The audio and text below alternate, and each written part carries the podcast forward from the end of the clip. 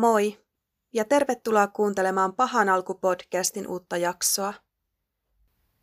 Tähän jakson alkuun voisin antaa sisältövaroituksen, sillä tässä jaksossa käsitellään lasten kuolemia.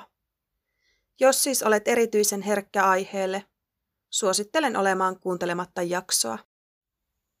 Jakso voi olla muutenkin kohtalaisen rankkaa kuunneltavaa, vaikka en nyt ihan yksityiskohtiin menekään – joten kuuntele siis omalla vastuullasi. Tässä jaksossa mennään siis kuulemaan, mitä Tunstalien perheelle tapahtui.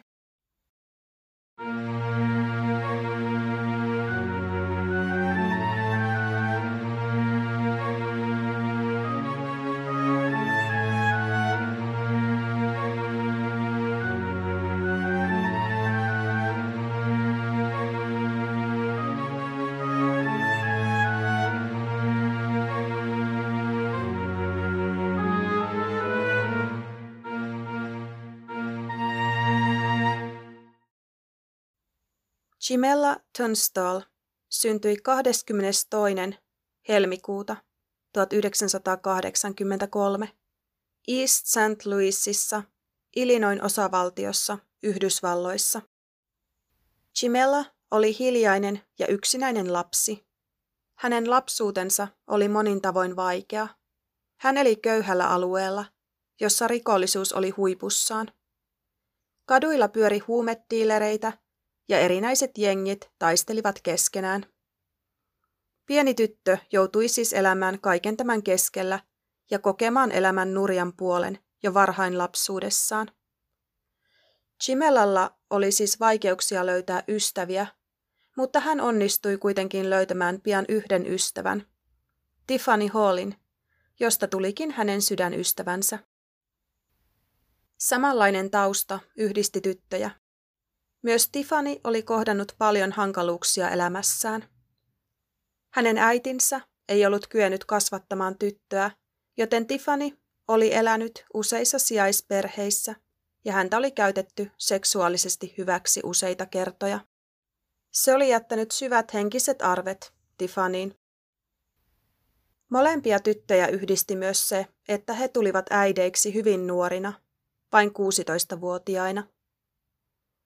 Chimellan lapsista Mond oli syntynyt vuonna 1999, Ivan vuonna 2003 ja Chinella vuonna 2004. Vuonna 2006 Chimella oli jälleen raskaana. Lapsista yhdellä oli eri isä. Kahdella lapsella ja syntymättömällä lapsella oli sama isä.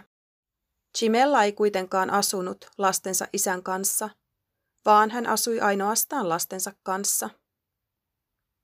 Chimella vietti suurimmaksi osaksi yksinhuoltaja äidin elämää, mutta toki tuo kolmen lapsen biologinen isä oli mukana kuvioissa, joten lapset olivat siis välillä myös hänen luonaan. Chimella oli pystynyt luottamaan myös ystävänsä apuun silloin, kun hän tarvitsi lasten vahtia. Tiffany oli huolehtinut lapsista lukemattomia kertoja. 15.9.2006 seitsemännellä kuulla raskaana ollut Chimella ja Tiffany viettivät aikaa Tiffanin äidin kodissa. Chimellan lasten isä piti huolta lapsista kotonaan, jotta myös Chimella sai vähän vapaa-aikaa. Vapaa-aikansa hän viettikin mielellään ystävänsä Tiffanin kanssa. He eivät tehneet mitään sen kummempaa kuin juttelivat keskenään – kuten niin monta kertaa aiemminkin. Rauhallinen päivä sai kuitenkin yllättäen kammottavan käänteen, kun Tiffany hyökkäsi Jimellan kimppuun ja alkoi lyömään häntä pöydän jalalla. Tiffany pahoinpiteli Jimellan huonoon kuntoon, lyöden häntä useita kertoja päähän. Chimella saikin rajuja osumia ja menetti tajuntansa. Kun Chimella oli tajuton, Tiffany teippasi Chimellan kädet, jalat ja suun ilmastointiteipillä. Sen jälkeen hän raahasi Chimellan kylpyammeeseen, jossa hän leikkasi Chimellan vatsan auki saksilla. Tiffany otti sikiön kohdusta ja jätti ystävänsä kuolemaan verenhukkaan, eli toisin sanoen vuotamaan kuiviin.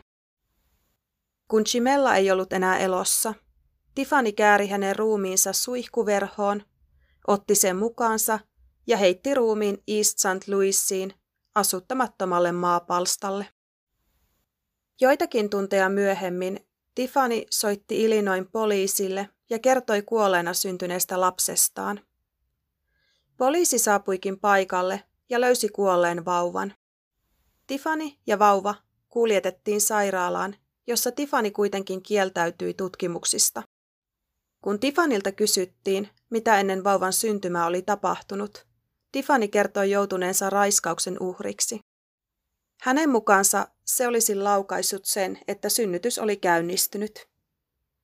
Kun vauvaa tutkittiin, ei löytynyt mitään syytä, miksi vauva oli syntynyt etuajassa. Tiffanin käytös kiinnitti kaikkien huomion. Hän muun muassa vaihtoi tarinansa tapahtumien kulusta seitsemän kertaa. Poliisi epäilikin, että kaikki ei välttämättä ollut sitä, miltä näytti.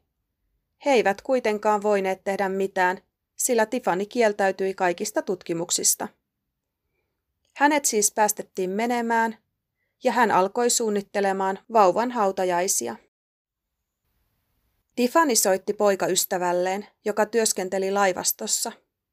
Hän oli kertonut poikaystävälleen olevansa raskaana, jotta poikaystävä ei jättäisi häntä.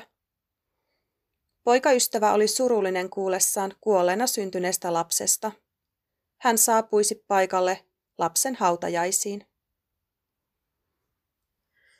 Kolme päivää Chimellan murhaamisen jälkeen Tiffany lähti Chimellan entisen poikaystävän luo. Kaikki Chimellan lapset olivat edelleen hänellä. Mies tunsi Tiffanin ja tiesi hänen pitkästä ystävyyssuhteestaan Chimellan kanssa. Niinpä hän ei epäillyt mitään, kun Tiffany koputti oven ja kertoi Chimellan pyytäneen häntä hakemaan lapset. Mies antoikin lapset Tiffanille. Tiffany ja lapset ajoivat Chimellan autolla Tiffanin äidin kotiin. Paikka oli siis sama kuin jossa Tiffany oli vain muutamia päiviä aikaisemmin tappanut lasten äidin. Tiffany vei lapset sisälle ja huumasi heidät yskän lääkkeellä. Hän kertoi lapsille, että on kylpyaika. Hän hukutti lapset yksi kerrallaan samaan kylpyammeeseen kuin jossa heidän äitinsä oli kuollut verenhukkaan. Kun lapset olivat kuolleet, Tiffany vei heidät Chimellan ja lasten kotiin. Hän piilotti lasten ruumiit asuntoon. Murhien jälkeen Tiffany jatkoi varastamansa lapsen hautajaisten suunnittelua. Hänen poikaystävänsä palasi kotiin ja lapsi päästiin hautaamaan 21.9.2006. Tiffany ja hänen poikaystävänsä antoivat lapsen nimeksi Taylor. Hautajaiset saivat kuitenkin karmivan käänteen, kun kesken kaiken Tiffany kertoi poikaystävälleen tappaneensa ystävänsä Chimellan ja varastaneensa tämän sikiön, joka nyt haudattiin. Poikaystävä järkyttyi ja soitti välittömästi poliisille. Poliisi saapuikin paikalle ja Tiffany pidätettiin. Samaan aikaan Tiffanin kaksi omaa lasta sijoitettiin muualle asumaan. Poliisilla oli siis tieto siitä, että Chimella oli tapettu. He etsivät ruumista, eikä mennyt aikaakaan, kun ruumis löydettiin. Ruumiin läheltä löytyivät myös sakset, joita oli käytetty vatsan auki leikkaamiseen. Poliisilla oli huoli siitä, missä Chimellan kolme lasta olivat. Seuraavana päivänä, Chimellan löytöpäivästä, alkoivat valtavat etsinnät. Poliisit kävivät Chimellan asunnolla hakemassa valokuvia lapsista. Kaikki oli kunnossa asunnolla, eikä lapsista näkynyt merkkiäkään. Poliisit eivät kuitenkaan vielä tuolloin tienneet, että he olivat itse asiassa hyvin lähellä lapsia. Poliisit keskittyivät haravoimaan Chimellan kodin ja ruumiin löytöpaikan lähialueita. Paikalla oli myös runsaasti vapaaehtoisia auttamassa jalkaisin, ilmasta käsin, veneillä ja jopa ratsastaen. Paikalla oli myös ruumiskoiria. Koska lapsia ei kuitenkaan löytynyt, eivätkä ruumiskoirat saaneet vainua, kaikki elivät siinä toivossa, että lapset olisivat edelleen elossa. Jopa poliisista todettiin, että mikään ei viittaa siihen, että lapset olisivat kuolleet. Toivo kuitenkin hiipui kaksi päivää myöhemmin, kun Tiffany kertoi poliisille hukuttaneensa lapset ja piilottaneensa lasten ruumiit Chimellan asuntoon. Poliisi lähti uudelleen asuntoon ja löysikin Ivanin ja Chinellan ruumiit pyykin pesukoneen sisältä ja Demondin ruumiin kuivausrummun sisältä. Nyt tiedettiin, että koko Tunstalin perhe oli kuollut. Chimella oli kuollessaan 23, Demond 7, Ivan 2 ja Chinella vain vuoden ikäinen. Poliisi oli varma Tiffanin syyllisyydestä ja päätyi pidättämään hänet. Tiffanille asetettiin 5 miljoonan dollarin takuusumma. Kaikista todisteista huolimatta Tiffany ei kuitenkaan myöntänyt syyllisyyttään. Hän kertoi vain tienneensä ruumiiden sijainnit, mutta ei ollut omien sanojensa mukaan tappanut lapsia. Tiffany ei myöskään halunnut myöntää tappaneensa Chimellan, vaikka oli näin jo aikaisemmin tehnyt kertoessaan asiasta poikaystävälleen. Hän toisteli olevansa syytön, mutta mitä pidemmälle kuulustelut kävivät, sitä enemmän Tiffany alkoi kertoa. Yhden videoidun kuulustelun aikana hän kertoi, kuinka oli lyönyt Chimellaa päähän kaksi kertaa. Muutkin yksityiskohdat alkoivat paljastua hiljalleen. Syyttäjä haki Tifanille kuolemantuomiota, mutta ilmassa leijui kuitenkin koko ajan kysymys siitä, päätyisikö syyttäjä tekemään sopimuksen Tifanin kanssa. Kun kyseessä on niin selvä tapaus, että kuolemantuomio olisi suurella todennäköisyydellä annettava tuomio, syyttäjät eivät yleensä lähde tekemään sopimuksia syytettyjen kanssa. Tässä tapauksessa oli kuitenkin useita seikkoja, jotka puhuivat sopimuksen puolesta.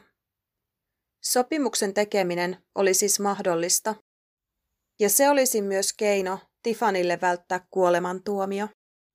Tunnelma oli siis vähintäänkin odottava. Yksi Tifanin puolustusasianajajista, James Comerick, kertoi ajatuksistaan julkisesti.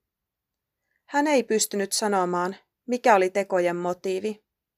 Comerick ei myöskään pystynyt paljastamaan sitä, oliko Tiffany osoittanut katumusta missään vaiheessa. Julkisuudessa liikkui huhuja, joiden mukaan Tiffany olisi kertonut poliisille saaneensa keskenmenon. Keskenmeno olisi villeimpien huhujen mukaan ollut syy murhaan. Tiffany olisi halunnut varastaa Chimellan lapsen, sillä hän oli menettänyt omansa.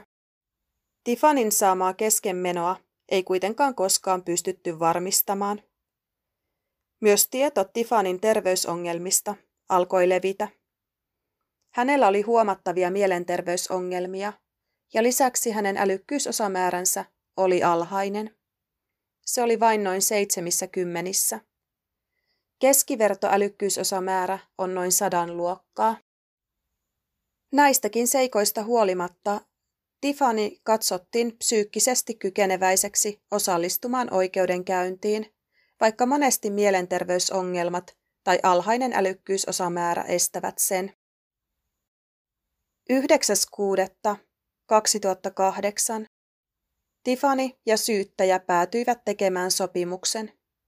Tiffany myönsi syyllisyytensä kaikkiin neljän murhaan ja kuolemantuottamukseen Sikiön kohdalla. Hän vältti kuolemantuomion. Sen sijaan hän sai elinkautisen ilman mahdollisuutta ehdonalaiseen. Eli hän tulee siis viettämään lopun elämäänsä vankilassa. Vaikka oikeudenkäynti olikin kohtalaisen lyhyt, päästiin sen aikana todistamaan koskettavaa hetkeä. Chimellan sukulaiset kertoivat antaneensa anteeksi Tiffanille. Chimellan äiti, Sandra Myers, totesi, että anteeksi antaminen oli hänelle ainoa keino päästä eteenpäin elämässä. Hänen oli annettava anteeksi. Äiti myös totesi, että Tiffanin anteeksi pyyntö, jota ei koskaan kuultu, ei olisi merkinnyt mitään. Se ei olisi muuttanut mitään, sillä kaikista pahin oli jo tapahtunut. Chimellan sukulaiset kuitenkin kiittelivät poliisia ja kehuivat poliisin toimintaa loistavaksi. Kaikki Chimellan sukulaiset esiintyivät oikeudessa itse asiassa niin rauhallisin mielin, että se oli hyvin koskettavaa. Valitettavasti tuolta oikeudesta ei ollut saatavilla videomateriaalia, mutta erinäisissä haastatteluissa kerrotaan, mitä siellä on tapahtunut. Kaikki Chimellan sukulaisista olivat myös tyytyväisiä siihen, että Tiffany Hall sai elinkautisen tuomion, eikä tule koskaan siis pääsemään vapaaksi. Kun Chimella Demond, Ivan ja Ginella haudattiin syyskuun lopussa, paikalle kokoontui yli 700 henkilöä kunnioittamaan heidän muistoaan. Hautajaiset pidettiin Mount Pishkah Missionary Baptist Church nimisessä kirkossa. Ihmisten yhteisöllisyys näkyi siinä, että East St. Louisin asuinyhteisö oli kerännyt yli 30 000 dollaria, joilla Chimellan ja lasten hautajaiset voitaisiin kustantaa. Sukulaisista paikalle saapui ensimmäisenä Chimellan äiti Sandra Myers, joka itki vuolaasti koko seremonian ajan. Sukulaiset kertoivat Chimellan elämästä ja painottivat, että se ei ollut ollut helppo. Chimellan lapsuus oli ollut haastava ja hän oli joutunut viettämään lyhyitä aikoja eri sijaisperheissä. Hän oli kuitenkin aina selviytynyt ja perustanut itse perheen nuorena. Chimella oli menettänyt lastensa huoltajuuden kerran, mutta oli saanut elämänsä kuntoon, palannut kouluun ja voittanut huoltajuuden takaisin itselleen. Perheenjäsenet kertoivat, kuinka Chimella oli tehnyt parannuksia omaan elämäänsä ja hänellä oli alkanut mennä hyvin. Chimella ei kuitenkaan koskaan saanut mahdollisuutta tarjota lapsilleen sitä elämää, jonka hän olisi halunnut tarjota. Sekä hänen että hänen jokaisen lapsensa elämä loppui aivan liian aikaisin.